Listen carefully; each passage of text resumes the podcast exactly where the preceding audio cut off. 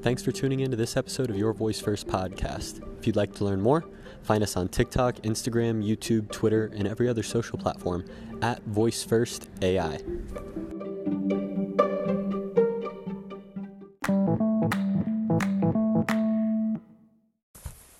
Welcome back to Your Voice First podcast. Today we have Sheena Hansel, relationship coach with Relationship Hero, the number one relationship coaching service in the entire world.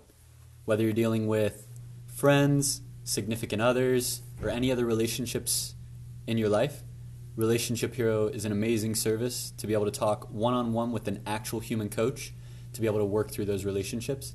Sheena, welcome to the show. Thank you so much, Patrick. The topic we're going to be talking about today is conversational intelligence.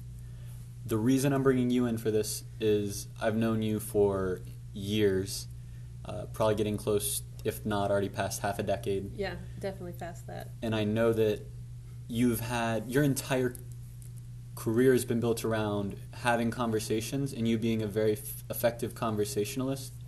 So I value your expertise and the topic of conversational intelligence is very big. So, I guess first question for people who aren't already aware of Relationship Hero and what it's like to be a relationship coach there, would you mind giving kind of a high level overview of what your day to day looks like or what a relationship coach does with Relationship Hero? Absolutely. So, Relationship Hero is open to anybody who's willing to work on their own goals or themselves or, just not really even sure what they want to do. They can just tell that I need help with this. I don't know what to do. So a lot of our clients come to us after a breakup has happened. So we've all been through breakups or you know have lost relationships for different reasons and we know how painful that is. It's really overwhelming. And most people's goals are I want to get this person back. And as we know, that can be very challenging to do depending on what's happened. I, you know, there's fights and arguments and things that have probably been said that's going to have a lot of hurt feelings and you know, that leaves a lot of guilt there, and people don't know how to kind of process through that. So we're there to talk through that, not only to kind of deal with that emotional piece, but actually provide a plan as well to kind of reach some of these goals. And those goals might change over time, but the important part is we're there to support this growth and to provide this non judgmental, safe environment to talk through this that our support systems aren't always able to do because they're there trying to support us but there's still a bias there that mm-hmm. we can kind of be this third party and give back this objective view of the situation that is really hard to see when you're that involved emotionally in that situation. Mm-hmm. So we kind of talk through a lot of those pieces and provide plans that you can't see a lot of times when that emotion is that intense. And one thing you've told me in the past when I ask, I'm always asking you questions about conversation, but one thing you often tell me is it's not about getting them to do something. You are creating a context for a good conversation to happen. Mm-hmm. You're not trying to pull anything out of them. You're just you're trying to create a context for them to open up to you. Mm-hmm. Right. So a lot of people would think, you know, what we do as coaches is like amazing and takes a lot of skill and it's magic, and it it does to some degree, and yet I don't have all the answers. You know, I don't have this crystal ball that, you know, a lot of people would like to think, like, I just wish I could know this answer. But the reality is, you're an expert of your own life and your own situation. Interesting. So, what I do is I ask potent questions to pull out the answers that are hard to find on your own without, you know, taking that, that deeper level of thinking about your own situation that, again, that emotional distress kind of prevents from happening. So what I do is provide that safe environment where we can talk through things. I don't have the answers. I have the questions. The hmm. clients have the answers and they answer their own situations, but they need that environment to be able to work through that. That's interesting because with Alexa and other voice development, we're typically, for the majority of the conversation, it's critical to ask a question in order to open up the mic and pass it back. Right.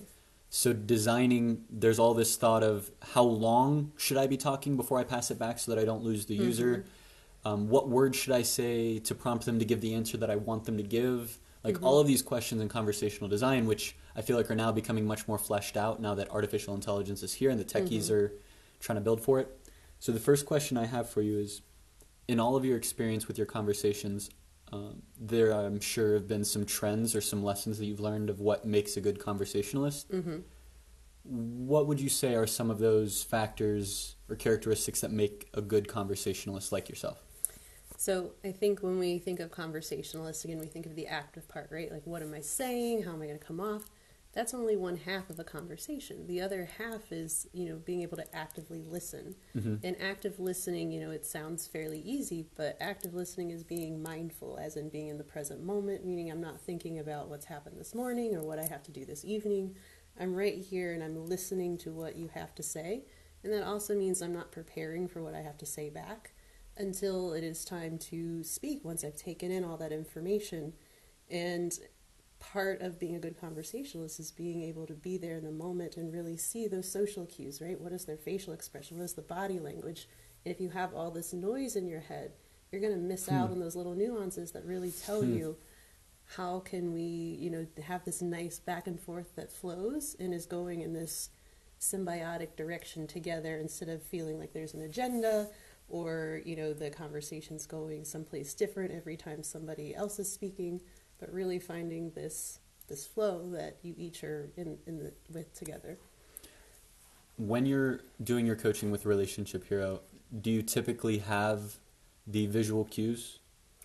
and that's a fantastic question because uh, we do have the ability to do video sessions but the majority of our clients like this ability to not have to go to an office and sit down in front of somebody they like being able to have that that step back of I don't have to look at somebody while I'm saying this. And a lot of my sessions are on the phone, Mm-hmm. but also a large amount of my sessions are via chat. So I don't even hear this person's voice. There are no cues there.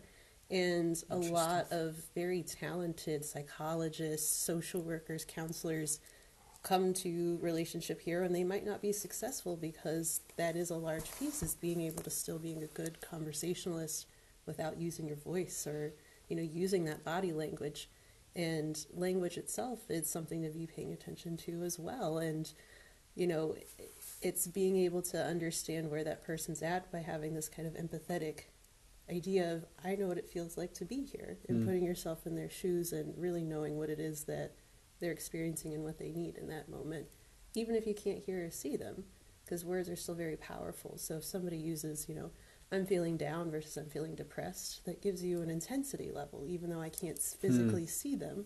People still tend to use words intentionally. Mm-hmm. And with the, the, it seems like what you're doing is very similar to how Alexa and Google process, where you only get audio or you only Mhm. get text, but you're not getting those nonverbal cues a Mhm. lot of times. Now, in a phone call, you can hear a pause or you could hear their tone of voice, and you Mhm. can hear a lot of things that Google and Amazon don't necessarily pass to us as third party developers. But you've also had a lot of experience in person, working at different hospitals, working Mhm. within schools and different classrooms. So you've you've had both sides of the spectrum of being able to see verbal and nonverbal communication, as well as being limited and cutting off some of your senses to Right. only have others. Mm-hmm. How big of how important do you think it is to have those nonverbal cues? How how important do you think it is to, to be able to have things besides the exact words that are being said? It's a huge difference. So I find that my just even my phone sessions, I still can't see them, but being able to hear their tone, those pauses, and the energy that's coming behind the words gives you so much more context and feedback and information that text just you know can't describe. And it's not that you can't describe it at all, but again, it's this whole nother level. Like when you're in front of somebody, you can see the body language and their facial expressions and how they're saying this. But if you really listen, you can still imagine what all those things look like. So you you get a whole new depth of information. So it's so important, and I feel like it's the difference though is with in in my field with a client, it's more of what's going to get them in the door. So Mhm. if they're not comfortable taking that step into the office or even using their voice to talk about their issue, that comfortability balances out maybe that depth, the context that I'll get because they're still there and that's what's important. So that's what we provide, but when it comes to what we're speaking of about, you know, conversations and getting those cues and being able to develop it to this next level, it's it's almost essential to have some of those pieces of the the social cues. hmm I keep thinking shifting between the human conversation and then the Alexa conversation Mm-hmm. because of the work that you're doing and how you've shifted through. So I I guess my next question you've gotten to see uh, a lot of voice technology by being my friend Right. um, and you've had some. I know that you have some Amazon Echo Fire TVs, so you can Mhm. talk to your TV. Um, do you have any other voice devices that you play with? Um, just at your house. Only in my house, yeah. Okay. In the limited view that you have with these devices so far, do you, f- and I guess in other chatbot technology and other types of conversational AI that you may have seen on different websites, how do you feel the progression of robots handling conversations is right now? In however you want to perceive that, of Mhm. How would you rate robots in their ability to have a conversation?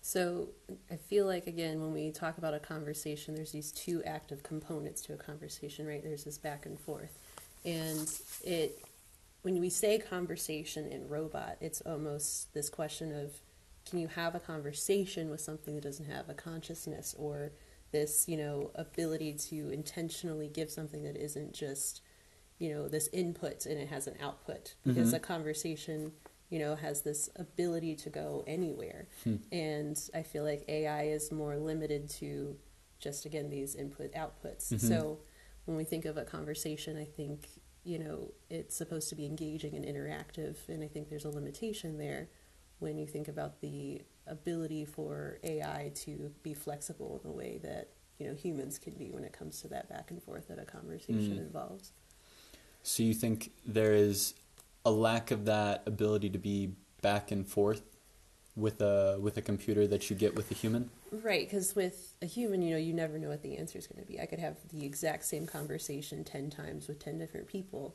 and those are going to be 10 unique and different conversations versus with AI.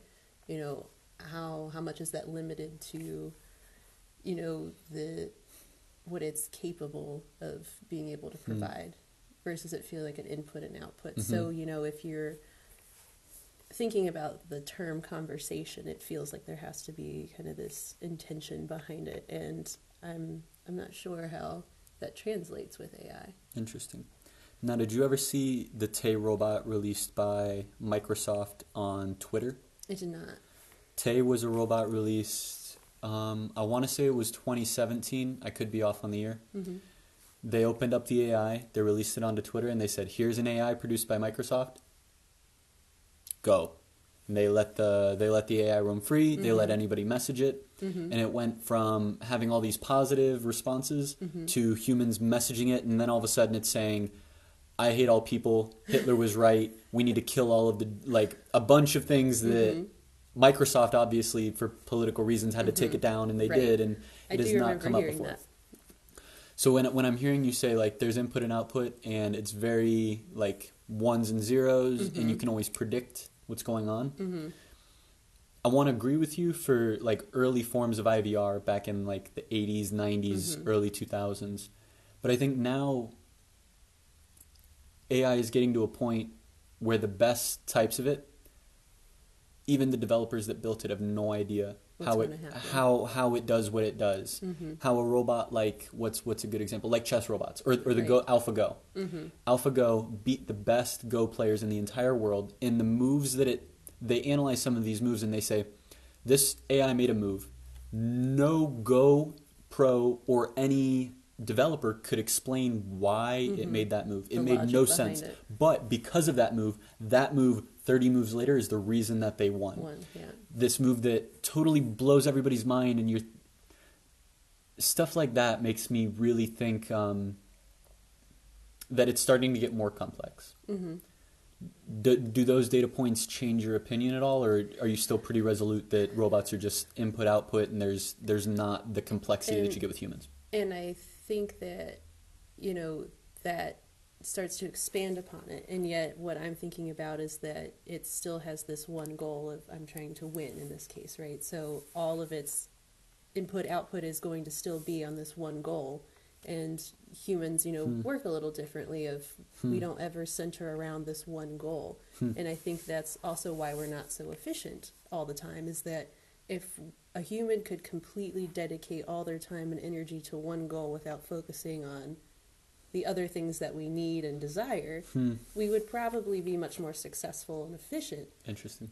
But you know, the realistic ability for a human to be able to cut all of those things out is is pretty difficult. But you do see people out there who do that, right? These Mhm. very successful people who, you know, they might have a lot of money or have invented something, but when you look at their social lives or maybe their, you know, health, those things might be lacking because of how much time and energy they dedicated to this one Hmm. goal.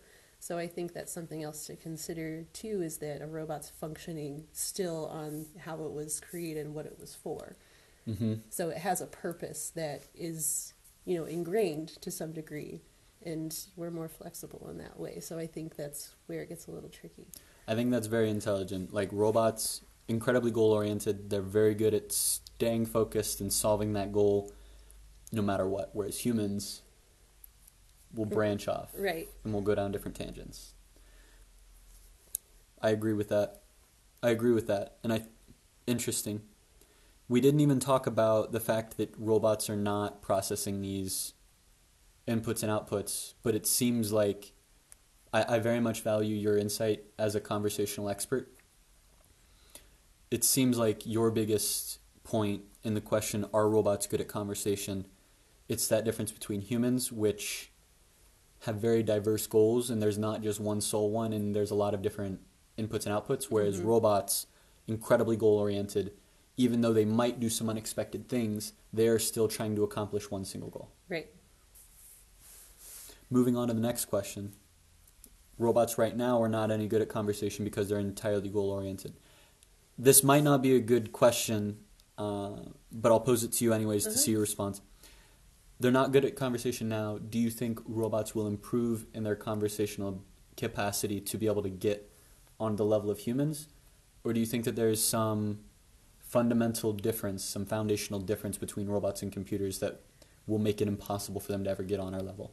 I think it'll come down to our perception as humans about robots and our interpretation. Because if we already have this block of this thing isn't real, this doesn't, you know, think like me, there's this trust that is involved in conversation too. Like, think about when you have a conversation with your boss versus your mother versus your best friend. Those conversations are all going to look very different because of this level of comfortability and trust Hmm. and it's going to be difficult to achieve this high level of conversation between humans and robots in AI if there's kind of this negative perception or this discomfort with doing that. So I think that it's not whether we can accomplish it or not, but how open are we to conversing, like actually conversing with something that we don't perceive to be conscientious of things? And I, I think that if we could make a mental shift as a society or as humanity that this would be something we'd be open to i think we could definitely achieve that. I was definitely expecting us to go down a much deeper rabbit hole of the nonverbal cues. But I really am intrigued by this differentiation that you did between the di- the randomness of humans and the goal orientation of robots.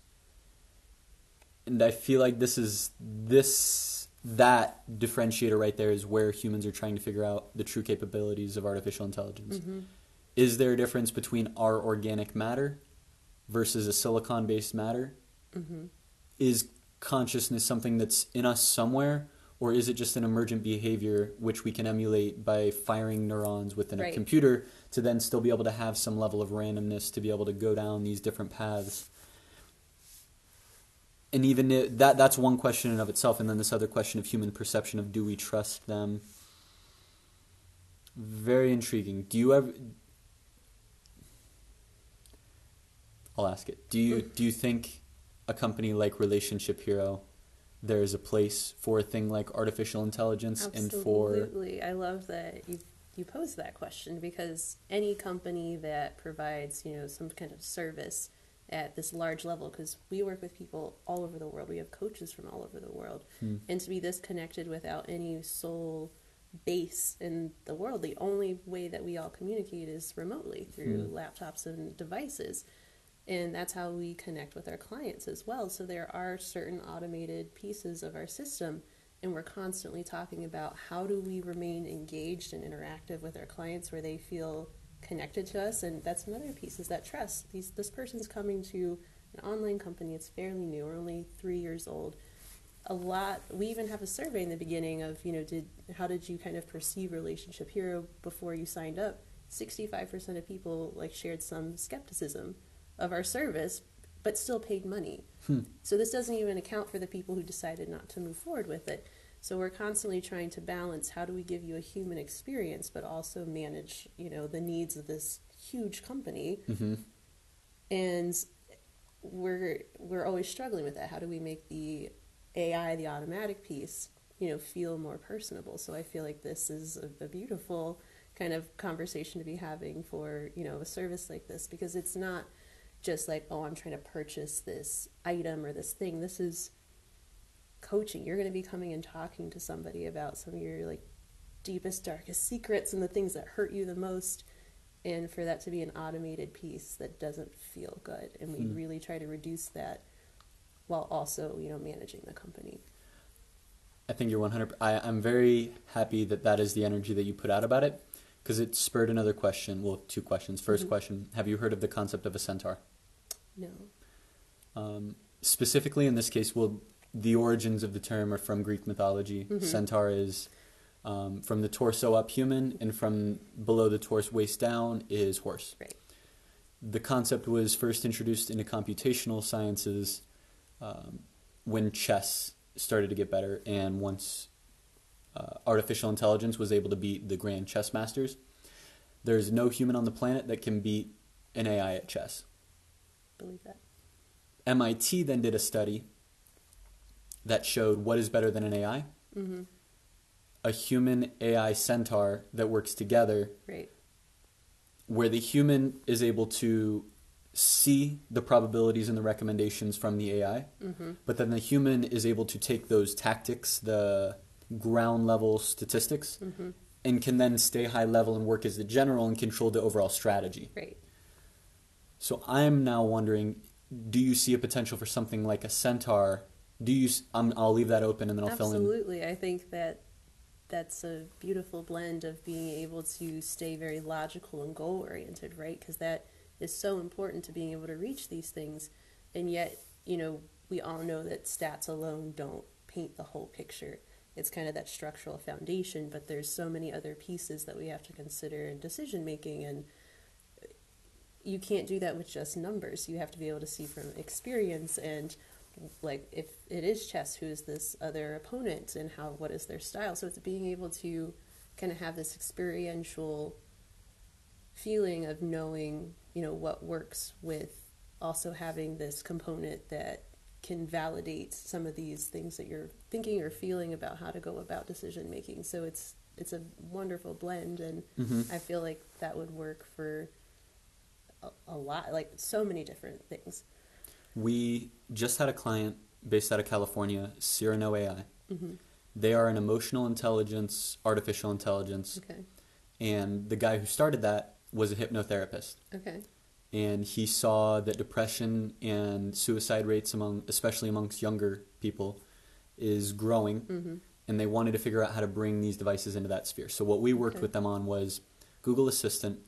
Um, after you've gone to your doctor and you've been diagnosed with depression, to be able to have a take-home journal where it's no robot voice, it's actually Scott, the hypnotherapist, talking to Mhm. you and asking you questions like, um, "How do you feel about your treatment so far?" Human can then respond, and everything is then taken it's all captured and then sent via an API to their AI. hmm The AI then returns back, okay, this is the accuracy of different emotions, hmm as well as, okay, they said, I don't think I'm, they said I might be available on that day, hmm but really they mean they have no intention of showing up that day. right. And reading stuff like that. So I, I'm wondering if you could use something like that where it's, there's a robot that's constantly spitting out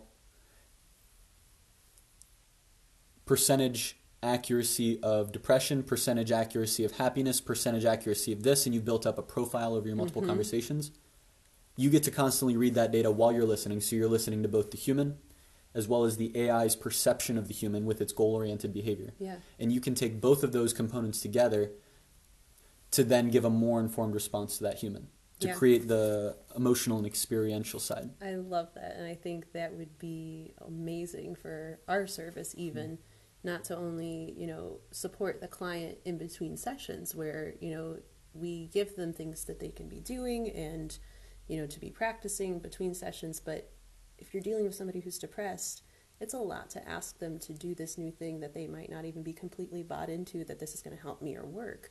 And to have something that's that interactive, especially with the voice of the person that they're working with, that is so motivating and encouraging in this way that can uplift anybody, but especially somebody who's dealing with something like depression, where it wouldn't be easy to kind of engage in some of these things that are going to help because depression is always kind of there telling you these things aren't going to help.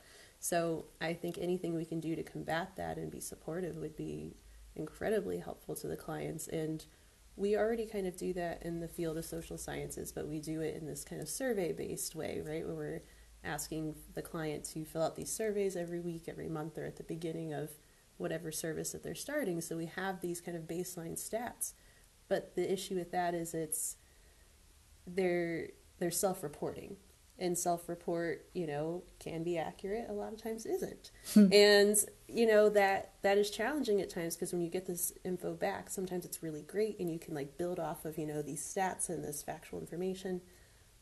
But sometimes it isn't accurate. So I feel like this is kind of that objective measure of what we're attempting to achieve, but in a way that we will always achieve it.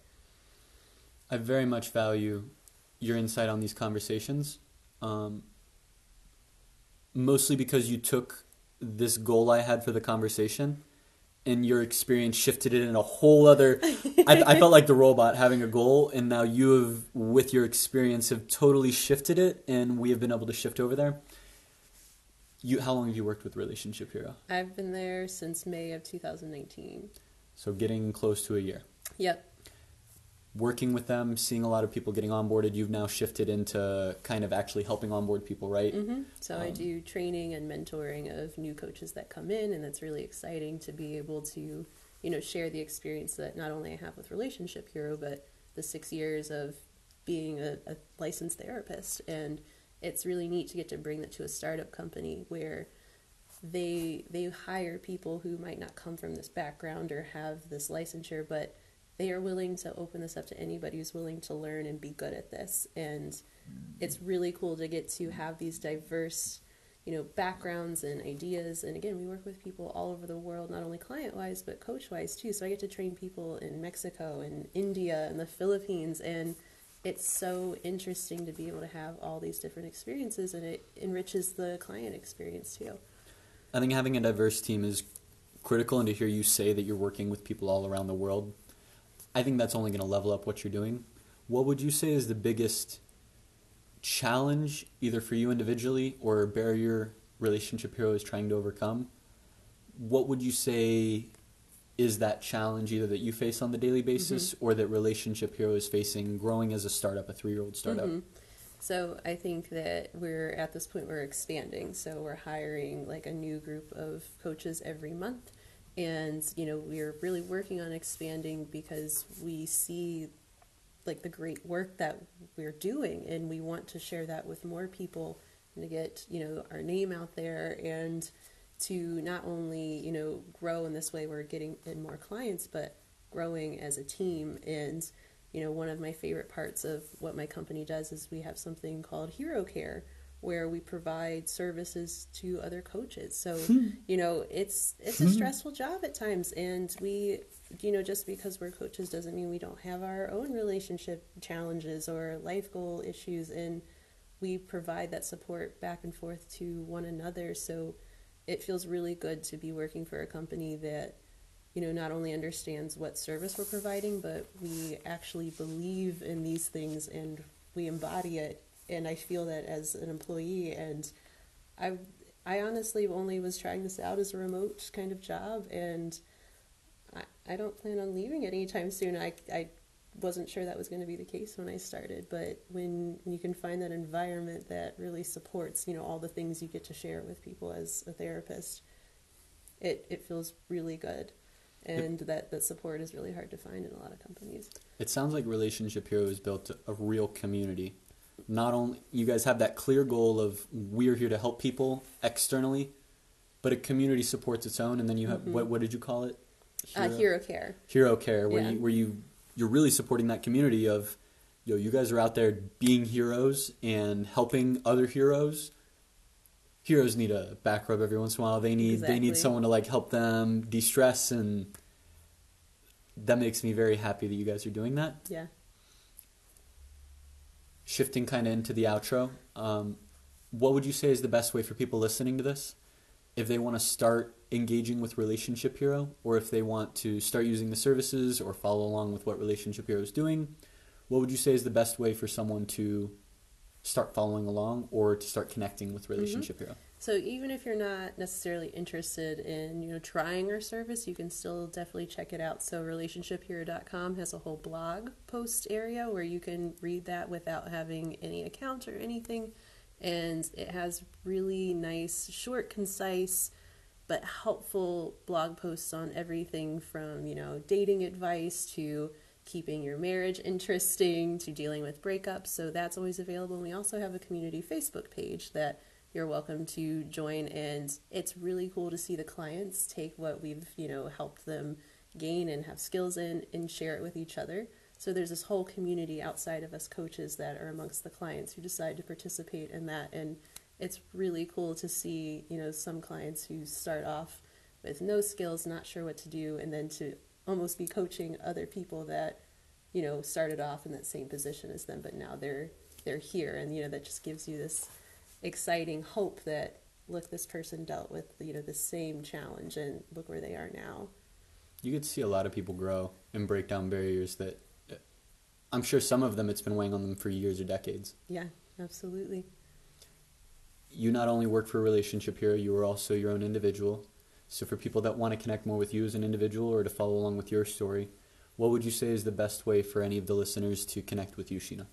um, so i have an instagram that i use for more professional things um, I, it's just at sheena hanscel so it's s-h-e-e-n-a h-a-n-s-c-e-l feel free to reach out to me at any time via my instagram or you can connect with me through relationship hero as well so I would be more than happy to talk to people about anything service related or even anything that we talked about today. You've provided amazing insight into conversational intelligence. A lot of the people that listen to this podcast listen on their drive to work. Do you have any final words for people that are driving, going throughout their day? Anything that you can kind of send someone up with that's listening to this to kind of kick them off and have a good rest of their day? So, when it comes to conversations, we feel like, you know, it can be very reactionary. We don't have control over what's going on, but but we do. We can go into conversations with an intention, right? So, my intention with every conversation is this person is a unique person that exists here today due to billions of choices that and events that led to them being here and for us being here together. This is a unique and special moment and there's something to be gained from here and i want it to be positive on me and i want to give a positive impact. And active listening and being present and mindful in that situation and really asking what can i provide to this situation to this person to myself opportunity wise and what do they have to offer me? And when you can leave the majority of your interactions feeling that way every day is special and unique and you can grow from it but you have to be open and allow that to happen and really listen and be present and share yourself and be vulnerable. Vulnerable sounds scary, but sometimes it's okay to be scared and to to explore a little bit. And it, it's been an amazing journey and I, I would love to talk more with anybody who's interested in, in taking that journey too. Sheena, thank you for coming on the show and bringing mindfulness and constantly supporting me.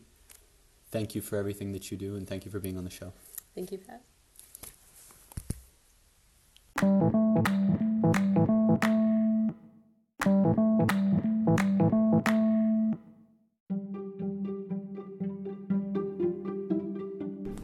Thanks for tuning in to this episode of Your Voice First podcast. If you'd like to learn more, find us on TikTok, Instagram, YouTube, Twitter, and every other social platform at Voice First AI.